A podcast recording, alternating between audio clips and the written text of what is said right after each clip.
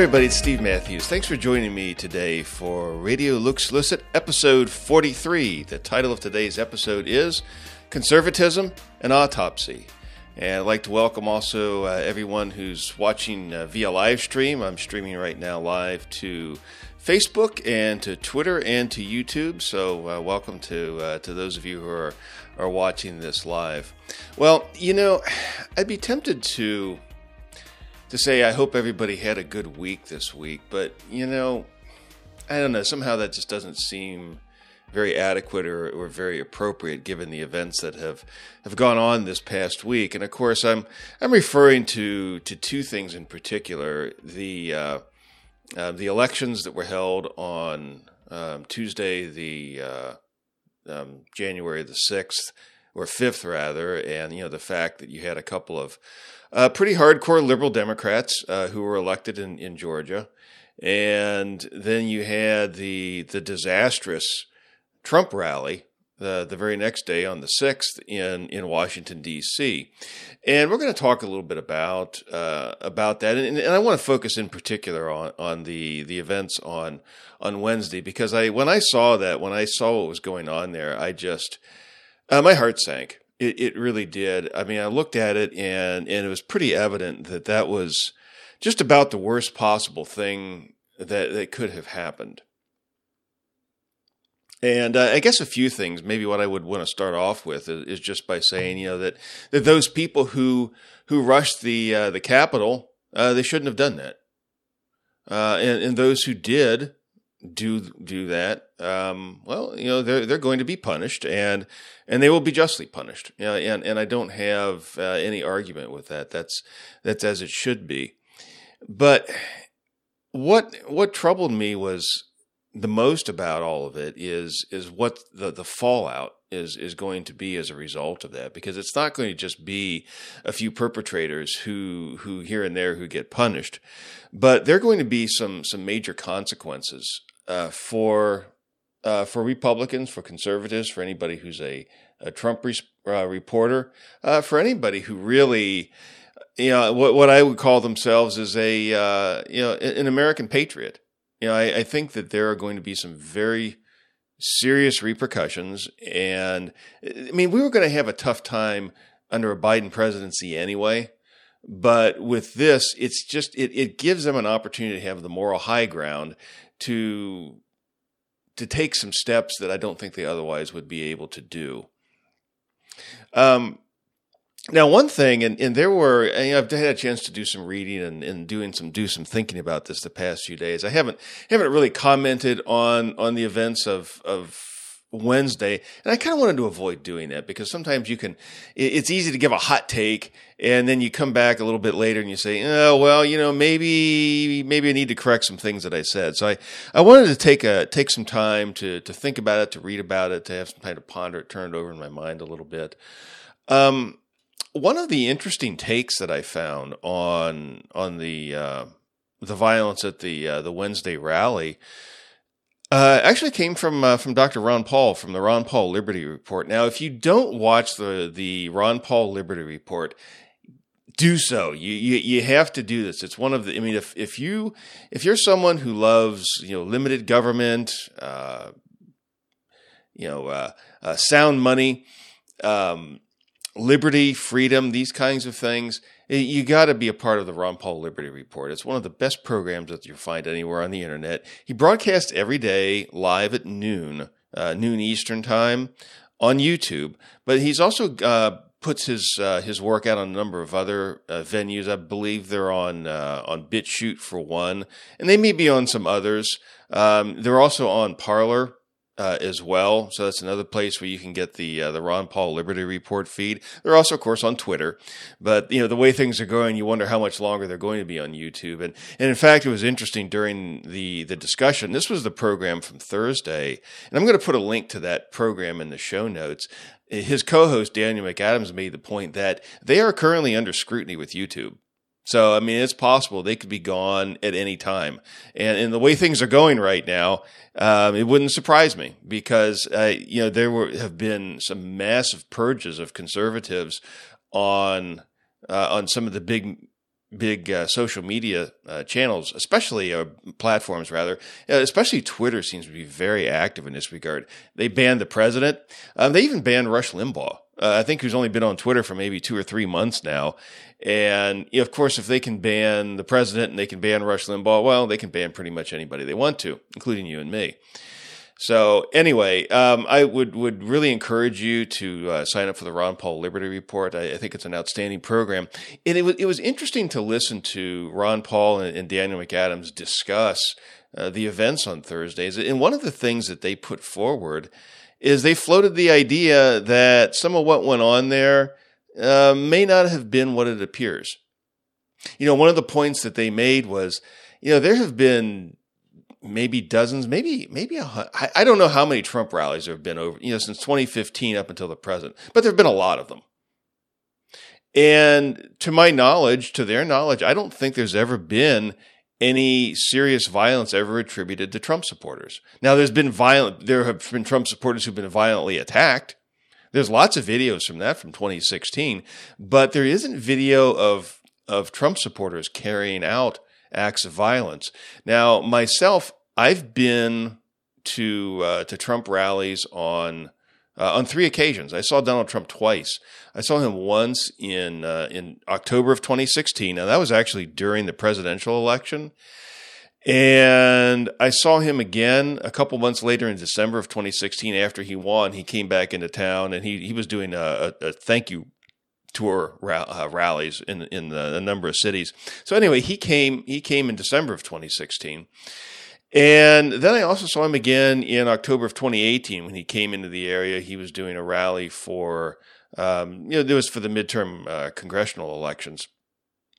And in all three cases, you know, you I went to these rallies you didn't find people who were, were a lot of crazies, violent people. They were just normal people. They're just normal American people who were, you know, people who, who worked their jobs and took care of their families. And, you know, they didn't have a third eyeball in the middle of their forehead.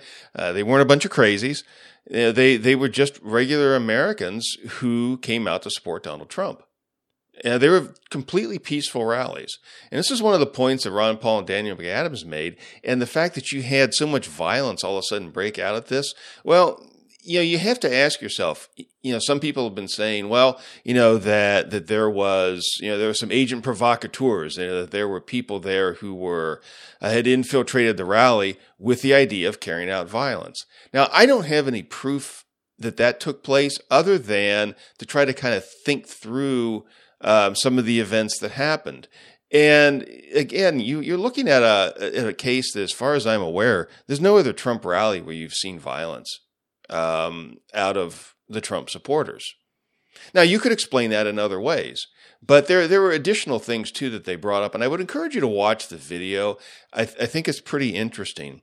And by the way, by saying that there were uh, possi- the possibility that there were infiltrators uh, among the uh, the the pro Trump crowd that, that instigated some of this, that doesn't let people off the hook uh, for doing the things that they did. I mean, if somebody went into the Capitol, if somebody uh, smashed up stuff, if somebody carried out um, you know acts of vandalism or violence or this type of thing, well, I mean, those people deserve to be punished. You know, whether they you know, regardless of, of what the reasons were that they were carrying that out, I, I don't support that kind of thing. And the other thing is, I, I don't think that, that most people who are Trump supporters would countenance that type of thing.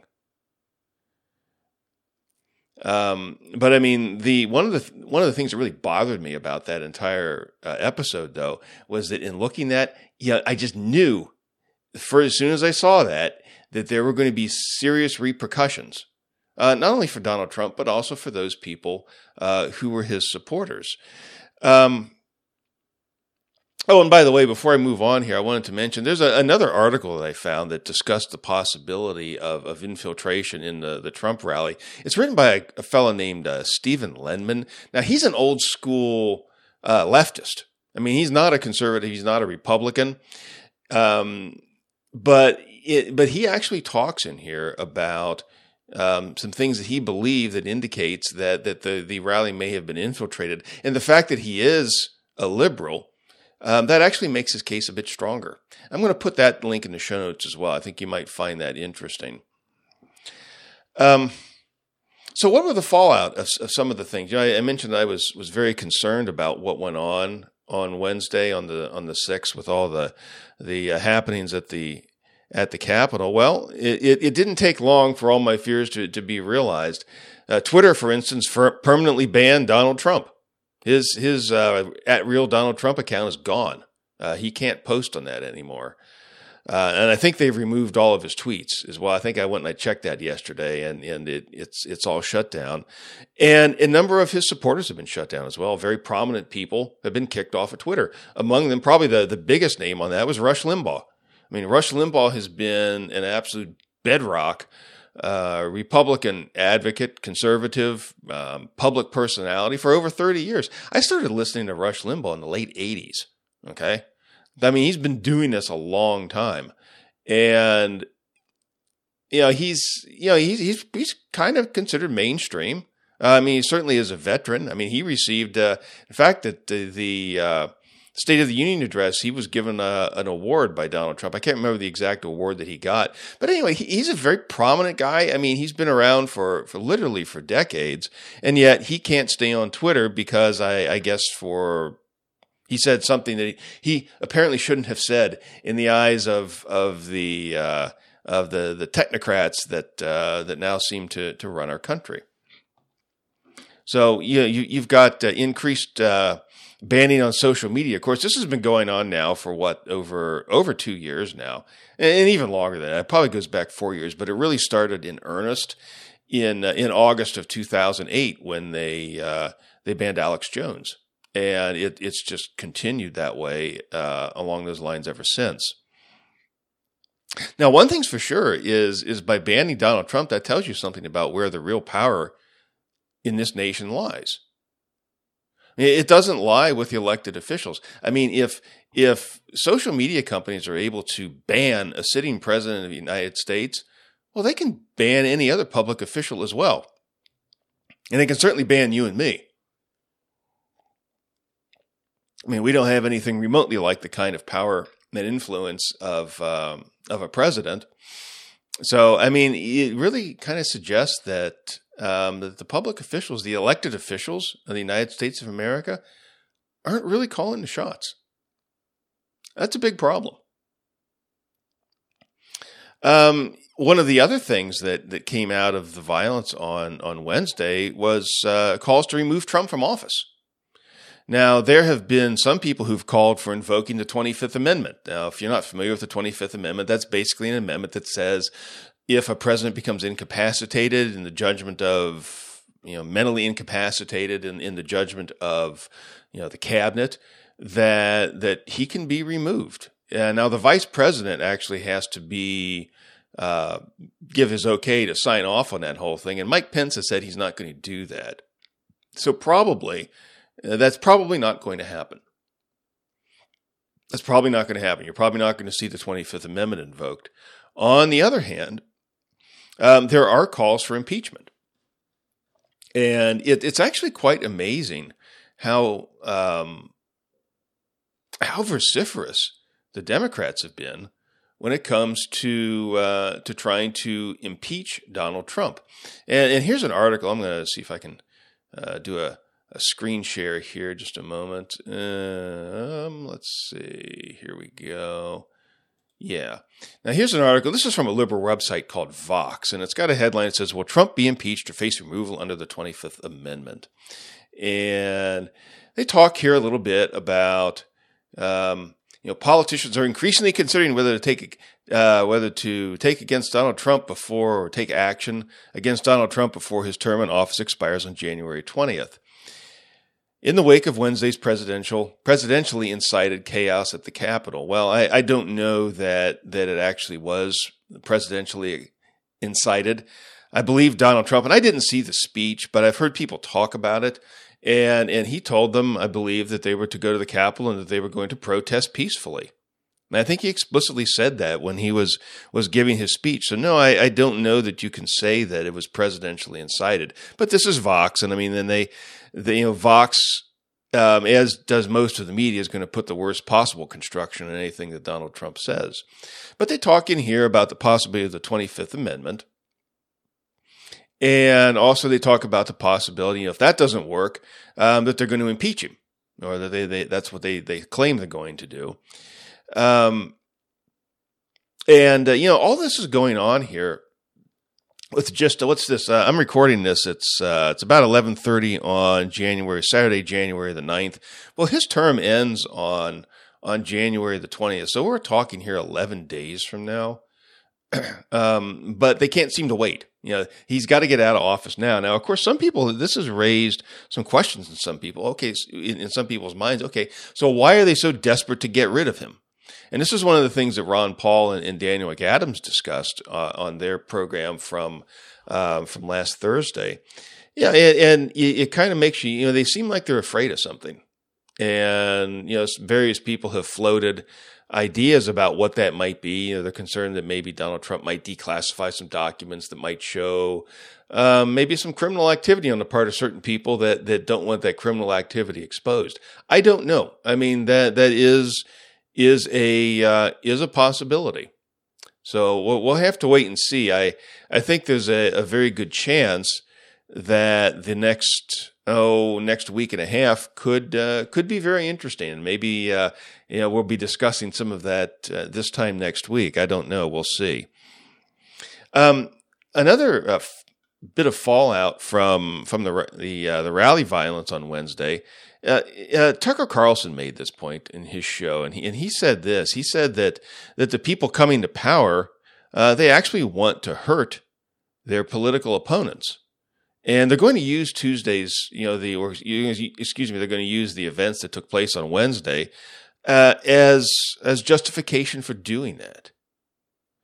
Um, one of the there was a, a journalist by the name of uh, Rick Klein. Now, Rick Klein is is not not a nobody. Rick Klein is the political director of ABC News, so he's he's a big shot. You know, he's a big shot uh, mainstream media guy. And he wrote a column. I, I, think it was maybe, it may have been on Wednesday, it may have been on Thursday. Um, not long, I think, after the uh, the events on on the at the Capitol, and this is what he wrote: "Quote: Even aside from impeachment and Twenty Fifth Amendment, uh, and Twenty Fifth Amendment, Trump will be an ex president in 13 days. The fact is that getting rid of Trump is the easy part cleansing the movement he commands or getting rid of what he represents to so many Americans is going to be something else. Now, now get a load of that, that language he used. Cleansing the movement he commands. Now, what does that mean exactly? Um, I think he got some heat for that. And in fact, if you, that, that's the original wording on it. If you go back and you read, there was a, another edition put out, maybe it was a few hours later, I don't know, but it, it softened the language on it a bit. Um, but nevertheless, um, you know, Rick Klein wrote what he wrote. That was the that was his original his original wording. He's talking about cleansing the movement. Now, I mean, that sounds like something that you would expect out of uh, out of some leftist dictatorship. You know, we're going to have a political cleansing. Uh, yeah, and that has some very uh, very nasty overtones to it. And this isn't coming from an obscure guy either. This is coming from uh, a very prominent fellow. Now, there was another piece. In fact, this was a piece that was. Um, it's not by Glenn Greenwald, but it was it was written about him, and uh, maybe I'll go ahead and and share that uh, that particular piece as well here on screen. Just a moment, let me get that done here. Yeah, there's a a, uh, a piece that appeared, and this was on uh, the website RT, and it's got a headline: "Media and Democrats are launching second war on terror against Americans." Glenn Greenwald warns. So what they're going to do is they're going to use the uh, the events the that took place on Wednesday to say, oh well, we need a new war war on terror, but this time it's going to be directed domestically as opposed to abroad. And read a little bit of this here. It, it says uh, some of the very same people behind the original war on terror are now helping to start a new one against Americans. Journalist Glenn Greenwald warned amid a rising crackdown on free speech following the chaos at the U.S. Capitol. Now, again, Glenn Greenwald is, um, you know, he, he's not a, a conservative partisan. He's, um, he's pretty much straight down the middle. I mean, he's not, uh, I, I wouldn't say he's somebody that he maybe leans a little bit liberal, I don't know, but he's a good journalist. And, and I've read his work over the years, and he's somebody whose analysis um, I trust. And uh, here's a tweet that he put out. This is in the article. He says, There's absolutely a new war on terror being initiated. It had been lurking for a while, but it's accelerating now for obvious reasons. The new one is aimed inward, domestically. It entails many of the same frameworks. They're saying it explicitly. And he quotes, he has a quote here from the Wall Street Journal and he has a highlight here. He says, Mr. Biden said that he plans to make a priority of passing a law against domestic terrorism. And again, this is all in response to the events um, from Wednesday, January the 6th. And he says, I spent the first decade of my journalism career devoted to exposing and denouncing the excesses of the first war on terror, and I see exactly the same tactics forming. The Democrats behind it won't even need to study the tactics of neoconservatives from the original war on terror, as neocons are their full allies in all this, Greenwald noted. Anyone who has questions or concerns about it will be demonized as a terrorist sympathizer. So if you say, "Hey, you know, um, pushing all of this this domestic war on terror, you know, aren't you maybe isn't that getting a little scary? Isn't that getting a little bit like uh, like a dictatorship?" And of course, people, you know, the supporters of this um, this new domestic war on terror are just going to say, well, you know, the only reason you're saying that is because you're a terrorist sympathizer. And, and he cites uh, a fellow by the name of David Frum. Now, David Frum is a very prominent, uh, I guess you call him a neoconservative, uh, writer, intellectual. Um, he's probably best known to the American public back during the original War on Terror. He talked about the axes of evil. You might remember that particular turn of phrase from back, I guess it was in 2003, in the run up to the war in Iraq. And and, and so he's very well known for, for that. He was a speechwriter actually for the Bush administration. Um, but now, you know, he's he's out there criticizing, uh, say, Tucker Carlson for bringing up the risk that is uh, the genuine risk that people who are, say, Trump supporters, conservatives, what have you, are facing as a result of the the activities that took place on on Wednesday. And and he talks about the, know, these uh, these conservatives. In fact, he even brings up uh, Glenn Greenwald's name. He says they, talking about the the conservatives or others who are are criticizing the uh, the second war on terror. He says they lament the real victims of the attempted violent overthrow of a U.S. election uh, will be uh, those who sympathized with that attempted violent overthrow.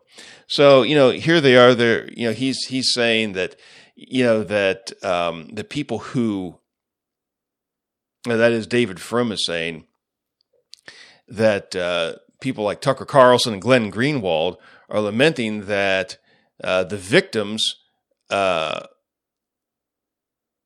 of the uh, the attempted overthrow would be those who who uh, who sympathized with that overthrow.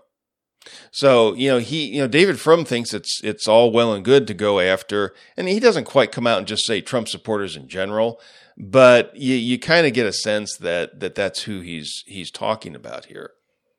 So anyway, that oh, and here's uh, another one. There's uh, CNN uh, this is a, a, tweet here by Tom Elliott. He says, Now CNN's Oliver Darcy is going after cable companies for carrying Fox News.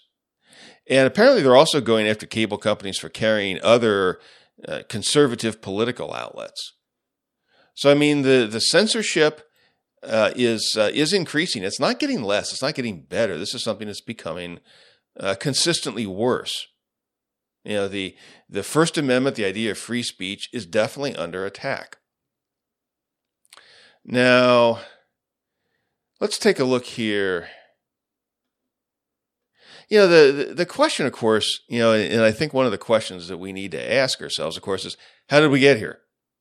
How on earth did, did we, the United States, get into this position?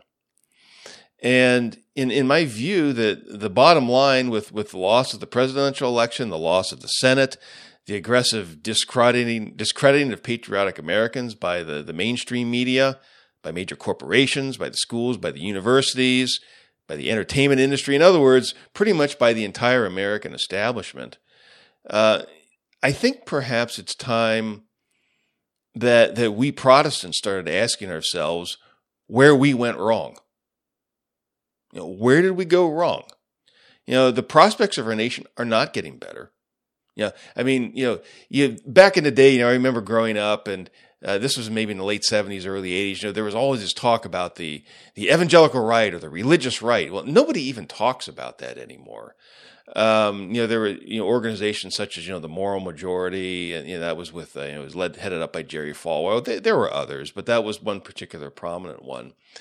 Um, but it doesn't seem that that Protestants uh, have uh, any influence about what goes on in this country at all anymore. Um, and not only think in, in our country, it's not getting better. I mean, things are not getting better. You know, the, the moral climate of the country isn't better. The political situation isn't getting better. You know, we're not becoming more free. We're becoming less free. We're not shrinking government. I mean, that used to be something that that conservatives at least used to to to pretend that they they supported. But government's not shrinking. Government's getting bigger and bigger and bigger and bigger. I mean, just think about what happened here, you know, within the past year and, and say in 2020. Um, there have been a number of financial commentators have pointed out that about 25% of the, the, the dollar currency units that have ever been created in the history uh, of the country were created within in 2020. 25%. Now that's an extraordinary amount. I mean, that tells you how fast government is growing, how big it's getting. So it's not getting better. You know, we like to tell ourselves, "Oh, you know, we you know we spend all this time, we spend all this money, and and and you know we're we're we're improving the moral climate of the country." Well, it's not improving. I mean, I, I can tell ju- tell you this just in my own experience here locally where I live. I mean, I live in the uh, the greater Cincinnati area in Hamilton County. Now, when I was growing up, Hamilton County was a Republican bastion, famously so. I mean, it was it was known that way. It was one of the the uh, the the bell, you know, really uh, Republican leaning counties in the state of Ohio. Ohio's kind of interesting that way because Ohio, um, if you go up north, say into the uh, the Cleveland area, um, that's a much more Democrat area, and it historically has been. But if you live in, in this part of the state, in southern Ohio, and in, in Cincinnati is in southwest Ohio, Hamilton County is in extreme southwest Ohio. Uh, Hamilton County is where Cincinnati is located. Um, we're actually right. I mean, if, if you look at a map of Ohio, we're the, as far southwest as you can get in Ohio. We border Indiana uh, on the uh, on the west side and Kentucky on the south. And this part of the state is actually historically very Republican. Um, but Hamilton County no longer is. Hamilton County's gone Democrat. And now there the the surrounding areas around Cincinnati are still very Republican, but Hamilton County no longer is. And in fact, just to kind of prove to you what I'm talking about, Hamilton County just um, I don't know what the right word is, installed or swore in or, or, or what have you, a new sheriff. And, and, and the sheriff she, uh, is, uh, she's, uh, she's a lesbian. Now, it would have been unthinkable, oh goodness, even just a few years ago, to see Hamilton County with a Democrat lesbian sheriff. But that's what we have now. And, and that's, that's what the voter base of Hamilton County has, has changed, has become. And that, I mean, that was never the case. Never the case when I was growing up. I mean, I think even five or 10 years ago, that would have been unthinkable. Um, but that's what it is now. And, and it doesn't seem to be any, any stopping of that, despite all the conservatives and Republicans and the money spent in campaigns and all of this other stuff. Um, there was a, a, a tweet that I saw this past week I thought was was very telling. And it, it was by a, a, fellow named Dave Weigel. He's a political reporter for the, the Washington Post. Again, he's a prominent guy. He's one of the blue checkers on Twitter. You know, if you go on Twitter, you know, you got these people, these special people with the blue check mark uh, next to their name. That means they're verified. It means they're kind of a big shot, you know, and they're typically people who are, you know, prominent poli- you know, politicians or prominent journalists, things of this sort. And and Dave Weigel is is somebody who's a uh, he's a writer for the Washington Post. And this is what what Dave Weigel said. He said that and this was on January 6th. He said Protestants locked out of the top offices for the first time ever. And by top offices, he he expands on it. He means things, he means president, chief justice, speaker of the House, majority leader. Now, I suppose maybe you could argue, say, "Oh, oh, well, well, well, Kamala Harris is is is a Protestant." Well, you know, maybe in some nominal sense, I, I, think she's a Baptist, but but she's she's not a Christian, and I think that's very obvious from uh, from the comments she makes and and from the uh, the policies that she supports. No, she's she's she's not a Christian. I mean, she's maybe nominally an evangelical, but but she's she she's not a Christian. And in the someone commented on Dave Weigel's tweet, this a fellow named uh, Jesse Curtis, who uh, bills himself. Apparently, he's a, a, a, uh, professor of history, a history professor, and he said this. I thought this was an interesting comment too. He said the decline of Protestant supremacy, both as fact and ideology, is really something. Less than a century ago, this would have been front page news and major social tension. Now it's just quaint trivia. So I mean that that's what's happened. I mean the the United States was uh, I think ninety eight percent Protestant at its founding and and it, it, was really the the the Protestant faith, the Calvinism of the uh, the people of the United States that gave the nation the shape that it has. Um, but that's changed, you know, and we've gotten to a position now where you know Protestants are are pretty much, or to a very substantial degree, locked out of the top uh, leadership jobs uh, in the United States of America. And and you have to ask yourself, well, what happened? You know, how could that possibly happen? And, and, I think to help answer that question, you can go and, and you can actually turn to uh, the book of Isaiah. And Isaiah, he, he wrote this about Judah uh, in his day. This is what he wrote quote, Your country is desolate, your cities are burned with fire, your land, strangers devour it in your presence, and it is desolate, is overthrown by strangers. End quote. Now, the people of Judah in Isaiah's day were experiencing the, the covenant curses that God had warned them about when they came into the promised land. You know, you read that back, and I, I, think it's in I think it's in Deuteronomy. You know, when they had crossed into the promised land, and and, God um, expelled out for them. You know, blessings and curses. I mean, if if you uh, obey my word, if you follow the the covenant that I've laid uh, set forth for you, you're going to have all of these blessings. But if you don't do that, you're going to get all of these curses. And, and, you know, the, those curses were, you know, they would become few in number, you know, that they would become despised, you know, that, that strangers would, uh, would take over the land, that, that they would go into exile. Now, all of those things happened too. Uh, because of unbelief. Now, Isaiah, it was was still about hundred years or so before the uh, maybe a little bit more than hundred years before all of those those curses finally came fully to fruition. But the nation was already seeing it at at that time, and the reason that they were experiencing that was unbelief. And I think that that as Protestants, I mean, we can look at that in our own time and say, well, how is it that we find ourselves basically substantially dispossessed in the country that that our forefathers founded? Well, it's because of unbelief. Same thing that happened to uh, to the people of Judah. I mean, I think you're seeing that that happened to to us uh, in our own time. I mean, in in the from the time that this country was founded until today, you know, what is it? You know, two hundred and you know, I guess what, almost two hundred forty years now, um, over two hundred forty years. So you know, in that time, Protestants have turned their back on the Calvinist biblical faith of their forefathers and and have largely become uh, unbelievers. I mean, it used to be in mainline Presby- or in mainline uh, Protestant churches, you could hear the gospel. And, and I'm speaking here as a Presbyterian. I'm a Presbyterian, so I, I make I can, I can criticize uh, Presbyterians a little bit more easily.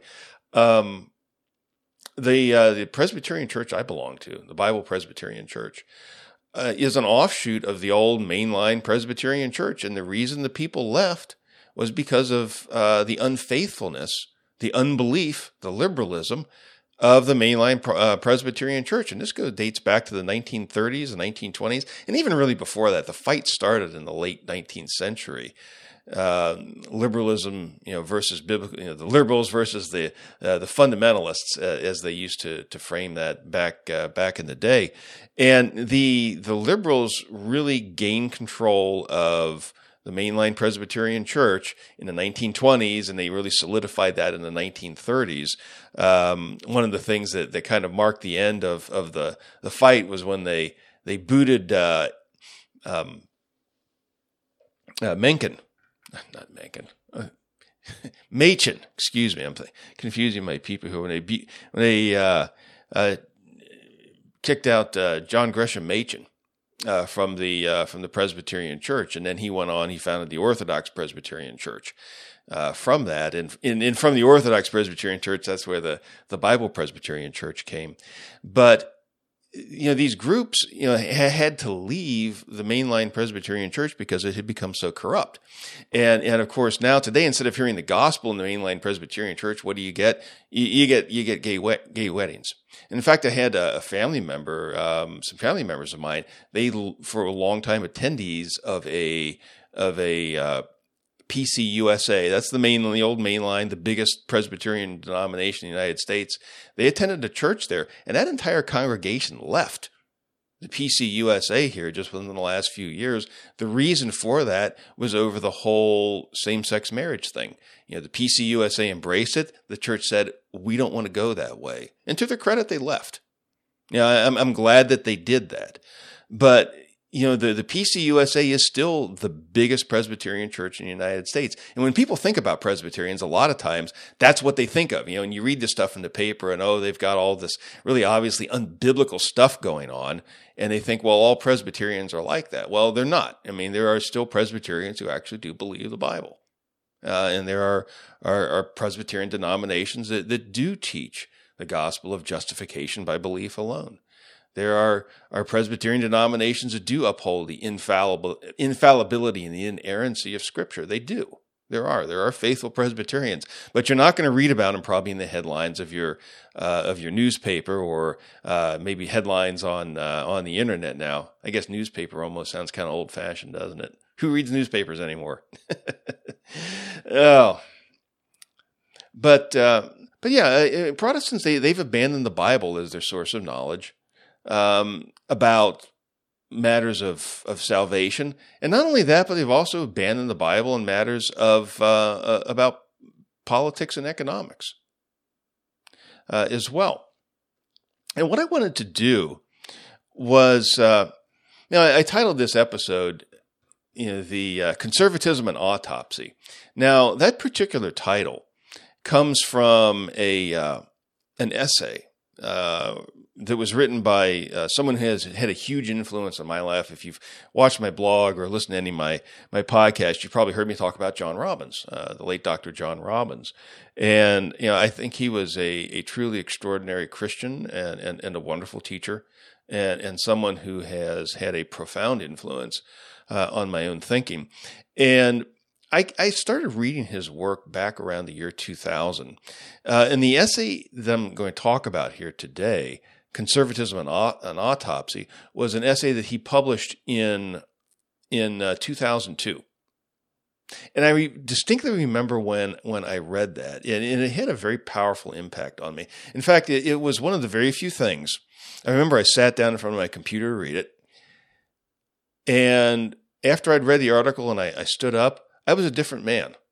You know, I, I, had changed between the time I sat down and the time I stood up. It had that kind of an impact on me. That was a permanent change. I mean, I've never gone back to thinking the same way I did um, before I read his uh, his essay, "Conservatism and Autopsy." It was it really slammed home some truths that I was kind of getting at a little bit on my own, but this essay really put those together for me. And and I wanted to uh, to share a little bit of of what he said here. Now I can't go over everything that he talks about in that essay just in uh, in uh, our discussion here today, but I, I, think we can at least talk some about it. Let me go ahead and uh, and get that here on the screen. Do a little screen share here. All right. So here's uh, the the uh, conservatism and autopsy. And uh, there's a, an editor's note. This this particular essay was originally published in in 1978, and then he went back and he republished it uh, in in uh, in 2002, and he actually expanded it uh, a bit from the original publication. That's one of the things he talks about in the uh, in the editor's note. But let me go ahead and just start here from the very first paragraph, and then we can, can kind of break it down a little bit.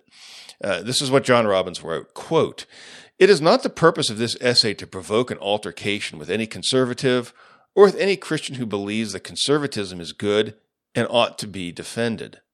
This essay is rather a recognition of an already existing state of hostilities between Christianity and conservatism. Hostilities initiate, initiated by the conservatives themselves. It may come as a, surprise, as a surprise to some readers that there is a distinction between Christianity and conservatism, let alone a state of hostilities. And for that reason alone, this essay is necessary. Now, I remember when I first read those, those words, I just, wow, I, have I've never seen anything like this. Now, one of the things that um, that I, I, learned from from reading this essay, or maybe I should say this, just to kind of give you a little sense of my my uh, thought process leading up to this essay. I had really from the from my youth up, I'd always been someone who favored limited government, um, free market economics, and uh, you know, capitalism, those kinds of things. I, I, didn't have a great philosophical grounding in them, but it, it always seemed to me that uh, I've always been someone who favored freedom, favored liberty. And I remember I, I first kind of got um, a little bit more sophisticated in my thinking about that when I started reading Walter Williams. This was back in the early to mid 80s. He's an economist, uh, actually just recently passed away. Uh, and I, I did a, uh, a, podcast on him about a month, month and a half back or so. Um, someone that really is an intellectual hero of, of mine and, and has been uh, for many years and, and, will continue to be. But I first started reading him and he was a, he was a libertarian. And, and I love the way that he argued. He argued very systematically and very persuasively for uh, for limited government and and for uh, um, you know uh, sound money, these types of things for liberty, for capitalism, for political freedom. And I actually became a I literally became a card carrying member of the uh, the uh, Libertarian Party for a while, and after a while though I started to get a little bit uncomfortable with libertarianism um, because I, I, look at it and, and some of the conclusions that libertarians came to troubled me. Now, I wasn't a Christian at that time, but you know, the, the libertarians, as you may be aware, they have this thing, most of them, the, the centerpiece of their philosophy something they call the non-aggression principle. And the non-aggression principle, I, I don't have it here in front of me, but, but it states basically that the that you're not allowed to initiate violence against someone. And, and this is really the, the fundamental principle of their philosophy is this non-aggression principle. Well, I mean, it leads to all sorts of things that, that I wasn't very comfortable with. I mean, it would, you know, lead to things like, say, permitting abortion, for example. I mean, there, there are, are, uh, are uh, libertarian thinkers, major libertarian thinkers like Murray Rothbard, for example, um, who believe that that you can justify abortion based upon that. Uh, you can justify all kinds of you know things like say same sex marriage and open homosexuality as a result of that. Um, you can do that, and and and that's all justifiable under libertarianism. And I I just wasn't super comfortable with this. I said, I wasn't a Christian, but those things troubled me, and and so I, I, started to look for something else, and, and I came across some of the writings of uh, of Bill Buckley, and and in particular the uh, the National Review, and I started reading that. And this is maybe this was a long time ago. I mean, this is maybe in the 1990s, and and I became a uh, I became a conservative, or I was certainly very much influenced by conservative thinking. But over time, I started to get a bit uncomfortable with that and uh, I'll talk a little bit more about about that in time. But but when by the time this by the time I read this essay in 2002, I was at a point where I was just like, you know, there's some things about conservatism that that leave me troubled. And this essay, when I read it, conservatism and autopsy, it kind of just kind of gave one final last big shove to uh, to my uh, my conservatism and kind of pushed it over the edge permanently. And and I don't. I mean, sometimes I'll call myself a conservative. I think a lot of people would would, would say I'm a conservative, but I I really don't think of myself that way. Um, I don't claim to be a conservative, and and some of the reasons for that I think will become evident as we talk a little bit about this essay. So you know, we had this first this first paragraph here where you know, John Robbins talks about, oh, you know, he, he makes the point, you know, that there's a, that conservatism and Christianity are not the same thing. And there's a state of hostility that exists between them. And that that state of hostility was initiated by the conservatives themselves. And he goes on to talk in his essay. Let's go ahead and get that back up on the screen here. There we go. Okay, yeah, there we go. All right. So we got that essay back up on the screen, and he, he talks the first sort of subsection here. He talks about conservatism as non Christianity. And he says the trouble with conservatism is the same as the trouble with liberalism it is not Christian. If one were to scrutinize the index of George H. Nash's classic, The Conservative Intellectual Movement in America, he would be hard pressed to find even one, one Christian listed there. It is safe to say that none of the safe to say that of the 24 contributors to the to an anthology of conservative thought edited by William F. Buckley Jr., not one, including Buckley himself, is a Christian. Now, this is one of the things that kind of began to bother me about conservatism or cons- conservatism uh, and that is there weren't any Christians involved. I mean, you would read through it and you would find, you know, you know Roman Catholics, you would find uh, Jewish authors, you would find atheists, for example, um, but there weren't any Protestants. They weren't there. They, they just didn't exist. I kept asking myself, well, where are the Protestants? Where where are these guys? Well, they didn't exist, and and it was interesting, you know, to finally come along and to read what John Robbins said, and he says, yeah, they're not. I mean, these people are are are, are not uh, they're not Protestants. They're not Christians. You know, they don't believe in. You know, and, and when I say Christian, you know, and John Robbins talks about this, he means that in one of two senses. He means either number one, someone who is is a genuine believer, that is one who is justified by faith alone, uh, through grace alone, through faith in Christ alone someone of that sort. I mean, that's that's that's the biblical gospel. We're justified by faith in Christ alone, and that faith is a gift of God's grace. Uh, or someone who is maybe not a Christian, but inconsistently accepts uh, the political and the economic ideas taught by Christianity. Now, Christianity has a distinct um, view on politics and economics. Uh, John Robbins, in another one of his books, in Ecclesiastical Megalomania, he talks about this. He called it constitutional capitalism. You know, that is that the political view of the Bible is a constitutional republic. And the economic system of the Bible is capitalism, the system of free enterprise. And he called that complex the two constitutional capitalism. That's the uh, the view of, of the politics and economics of the Bible. And of course, that's what we had at the foundation of the United States of America. We had a constitutional capitalist system. Uh, and there are people who are not Christians who actually do inconsistently accept that. And unfortunately, there are also Christians, uh, and I think even people who are, I'm saying people who are, are genuine believers, uh, who are really ignorant of what the Bible teaches on those subjects. And as a result, I think sometimes get pulled in, in, in one direction or another, kind of away from that, because they've never ever had anyone teach them um, about what the Bible says about politics and economics. But one of the things I, I, I was coming to, and, and this was at a time when I, I became a Christian in 1996 at the age of 30.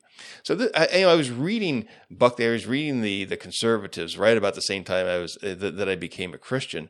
And, and then after I became a Christian, I became even more and more concerned about some of the things that, that I was reading. And, and the fact that there weren't any Protestants, it didn't seem like who were major conservative theorists, that troubled me. You know, why is that? I said to myself. Well, we find, you know, in in uh, John Robbins' essay that it's because, uh, philosophically speaking, political conservatism is uh, not only is not Christianity, but it's actually hostile to it.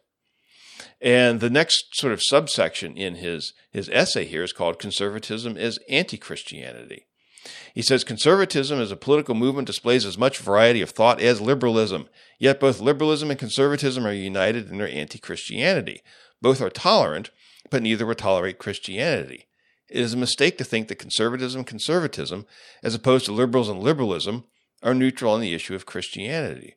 There is and can be no neutrality. The conservatives seem to recognize this, but unfortunately, Christians do not. Many Christians still believe that politics is an endeavor that can be pursued shoulder to shoulder with conservatives. They believe that there is common ground upon which both Christians and conservatives stand, uh, can stand and build or rebuild a free society. So this is, you know, this is a serious problem. You know, I, I asked before, you know, a little while back, you know, so how did we get here? How did we get to this situation where uh, basically you've got the the Democrats, the liberals, the progressives, the social justice warriors, the wokesters, all these people. How is it that they're running the entire country now? They say they're they're in power not just in in government. They have the White House, they have the House of Representatives, they have the Senate. But it's not just that. I mean, they have all the major corporations, they have the schools, they have the universities, they have uh, all of the media outlets, you know, the newspapers, the TV stations. Um, they have, you know, all of the big tech companies out there in, in Silicon Valley. They're all woke. You've got the entertainment industry that's dominated um, by the by the wokesters. You know, in, in, Christians, uh, it's almost like they don't even exist. You know, how did we get to this point? Well, in one in one way, I mean, of course, large numbers of, of formerly faithful churches uh, abandon the gospel of Jesus Christ. They abandon the Calvinism of the the uh, the the people who founded this country. But even beyond that, you know, the the faithful remnant, you know, even people who are genuine believers have found themselves led astray and and end up trying to pursue um, you know building or rebuilding uh, freedom in the United States with conservatives who are actually philosophically hostile to them. So instead of relying on the scriptures, you know they they turn to these these men who are um, very clearly people who uh, who are hostile to biblical Christianity. And John Robbins, he goes and he talks about this. He talks about some of the the individuals and and some of the really uh, derogatory comments uh, that they make about Christianity. And these individuals he talks about, people like say Eric Voegelin. Now that may be a name that you're not familiar with, but he's a he's a major conservative uh, political theorist. And so what he says is is something that that has a, has a tremendous amount of effect on on the the intellectual climate, on the conservative intellectual climate, and even on people who, like I say, who've never heard his name. That's one of the funny things about philosophy and about um, about uh, academics and and scribblers, what have you, uh, as some people call them. You know, they, they can have an effect on people who've never even heard their name, but these ideas just kind of get out there. And, and, Eric Voegelin is is an example of of this type of thing. One of the things that, and, and he quotes him. I'm just going to kind of paraphrase it, but Don, um, John Robbins quotes him. He talks this Voegelin fellow. He calls Calvin's Institutes a Gnostic Quran. Uh, I, I, mean that that's um, I think that that's a pretty derogatory way to refer to a man who uh, did more to systemize uh, biblical Christianity probably than anybody else. Uh, uh, at least, certainly in in modern times. I mean, um, yeah, I think he's the you know the, the greatest systematic theologian, or at least I think you could certainly argue that he is uh, of all time. You know, it was John Calvin. Uh, and yet he, he refers to Calvin's Institutes, which is Calvin's main work, uh, of theology as a Gnostic Quran, and, and he has nothing but contempt for it. And again, this is a major conservative theorist.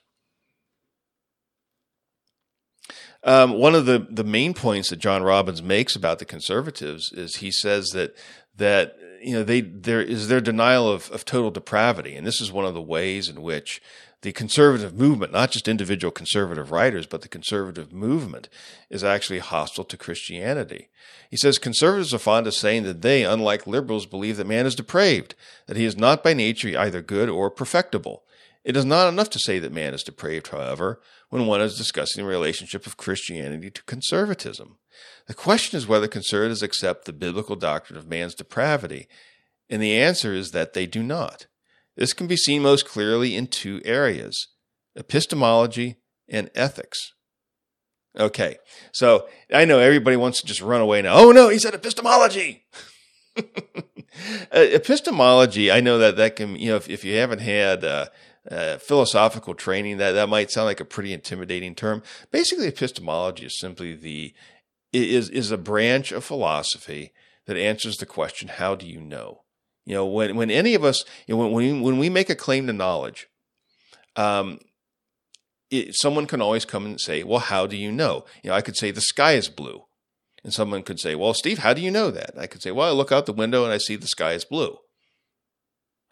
Um, or I could say the grass is green. Someone say, "Well, well, how do you know the grass is green?" I could say, "Well, I'm looking out my window and I can see that the grass is green." Know, so in, in a case like that, I'm I'm appealing to to sensory experience, and I'm saying that that my my senses, my eyesight, um, is the basis for my knowing the color of the sky and the color of the grass. And epistemology is simply you know, answers that question, how do you know? Now, I don't want to get deep into um, to uh, answer, you know, to to epistemology here today. I don't. That, that's not the the point that I'm I'm driving at here. But when it comes to answering that question, how do you know? Conservatives usually give they they give an answer. They say, well, um, okay, we can we, we can can come to knowledge by uh, by some combination of science, revelation, reason, tradition, and sensation. But Christianity teaches that we know what we know not through any combination of science or revelation or reason and tradition, all these other things that, that the conservatives like to cite. As Christians, we say we know things because the Bible teaches them. Either they're expressly set down in the scriptures, or we can, can, can come to a, a logical conclusion based on the statements in the scriptures, the 66 books of the Bible. So, in terms of how we know things, Christians and conservatives give very different answers to that question. And then there's also a matter of ethics. For instance, the the conservatives tend to be natural natural law people. In other words, conservatives say, "Okay, we how do we you you and ask a conservative, how do you know right from wrong? How do you know what the right thing to do is?" And usually their site um, you know, well, you can go out and observe nature, and you can can derive, you you can decide what to do or what not to do, or what we ought to do, what we ought not to do, based on an observation of nature. But but that's really, and John Robbins makes this point in his essay. He says that's really a type of idolatry because it's a sort of creature worship. You know, but in Scripture, we're we're not told to to worship the creature. You know, that is we're not to to worship things that are created. We're to worship God. And for Christians, where do we get our ethics? You know, how do we know what is right to do and what is wrong to do? How do we know what we ought to be doing or what we ought to avoid doing? Well, we know that by the law of God. I mean, the law of God is summarized in the Ten Commandments. You know, we don't look to nature to try to determine right and wrong. I mean, nature's under a curse, right? I mean, you know, when Adam and Eve fell, I mean, all of all of creation is under a curse, and there's a lot of things that go on in nature um, that are, are, are pretty terrible. You know, nature's red in tooth and claw, right? Uh, that's as some people would say, and you can learn all kinds of terrible lessons by looking at nature. You know, you, you can't determine what you ought to do by observing nature. But yet, conservatives, uh, the people that believe in natural law, and, and conservatives tend to be natural law people, will tell you that you can. You know, and, and the Bible's teaching on what is right and wrong, well, that's ignored, or even at times it can be denigrated. Now, I say there's a lot in this essay that I can't cover here today. Um, but what I did want to do is is I, I wanted to focus and, and leave you with uh, uh, the uh, uh maybe a comment here from the end uh, from the end of the essay because of course you know as I said you know we've gotten to a point here where Protestants have become uh, almost it, it, seems like non-existent a non-existent force in in the the running of this country uh, they've almost disappeared. And, you know, what is to be done? You know, I mean, do we have any chance of uh, preserving the freedoms that we still have? Do we have any chance of, of enhancing or expanding them? Well, if, if any of that is to happen, if we're to have any kind of a future at all, we have to get back to believing the things that, uh, that the people who founded our country believe. We have to get back to the Calvinism of the people who founded our nation. And uh, let me read. Here's a uh, uh, a brief quote here from from John Robbins. He says this quote: "Conservatism has no ideology, no systematic thought, but the Christian system is Christianity, not the compromised Christianity of the Judeo-Christian tradition, nor the superstitious Christianity of the medievalists." Nor the irrational Christianity of the Ersatz evangelicals and Romanist reformed, but the clear, logical, and robust Christianity of the Reformation. The proclamation of that Christianity must begin with the proclamation of the gospel of Jesus Christ. What we call Western civilization, including the freedoms we still enjoy in the United States, is the product of the bold proclamation of the gospel in the 16th and 17th centuries.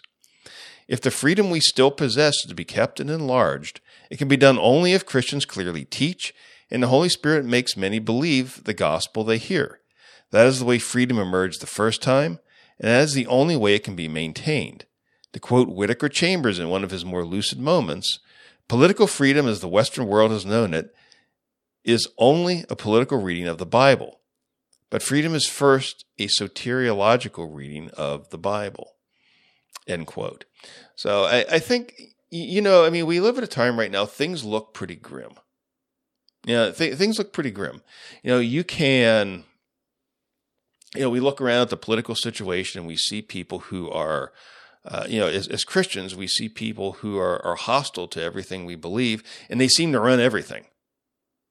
And you know, it, it can be it can be intimidating, and and you can almost feel like like maybe everything is is kind of slipping away. Now, you know, ultimately, you know, you and I, I mean, this world is not our home. As Christians, we know that, but that doesn't mean that what goes on here doesn't matter. I mean, it does.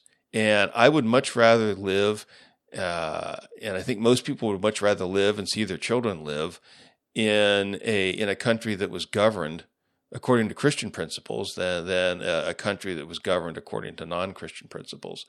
Uh, the fact of the matter is, most people in most of history uh, have lived under oppressive governments. You know, we here in the West have had a tremendous, extraordinary privilege of living under governments that that are substantially uh, influenced formulated under the ideas of the Word of God. And if we're to preserve or enhance any of that, we're going to have to get back to preaching and believing the gospel of Jesus Christ. And not only just that, but also the whole counsel of God. In other words, we need to get back to being Protestants. And, and I'm afraid that, um, that we've gotten far away from that. And, and we're seeing the results of it every day all around us. Well, that's about all I had for this week. So I just wanted to say thanks so much for joining me for the, the podcast. For those of you who have been watching on the live stream, thanks for, for joining me for that as well. I hope to be able to do this uh, at least once a week. I, I I know I, have been doing it on Friday nights uh, up until now, most weeks. I've been doing it on Saturdays here the last couple weeks. I'm still trying to find out what works best with my schedule. Um, but at, anyway, thanks so much for joining me, and, and, I hope to be able to come up with a uh, maybe a regular day and a regular time at some point. If I do, uh, or when I do, I should say, I'll let you know. Anyway, again, thanks so much for for listening and for watching. I really appreciate that. I look forward to talking to you next time. Until that time. May the Spirit of truth guide you in all truth as you read and study God's Word. Goodbye.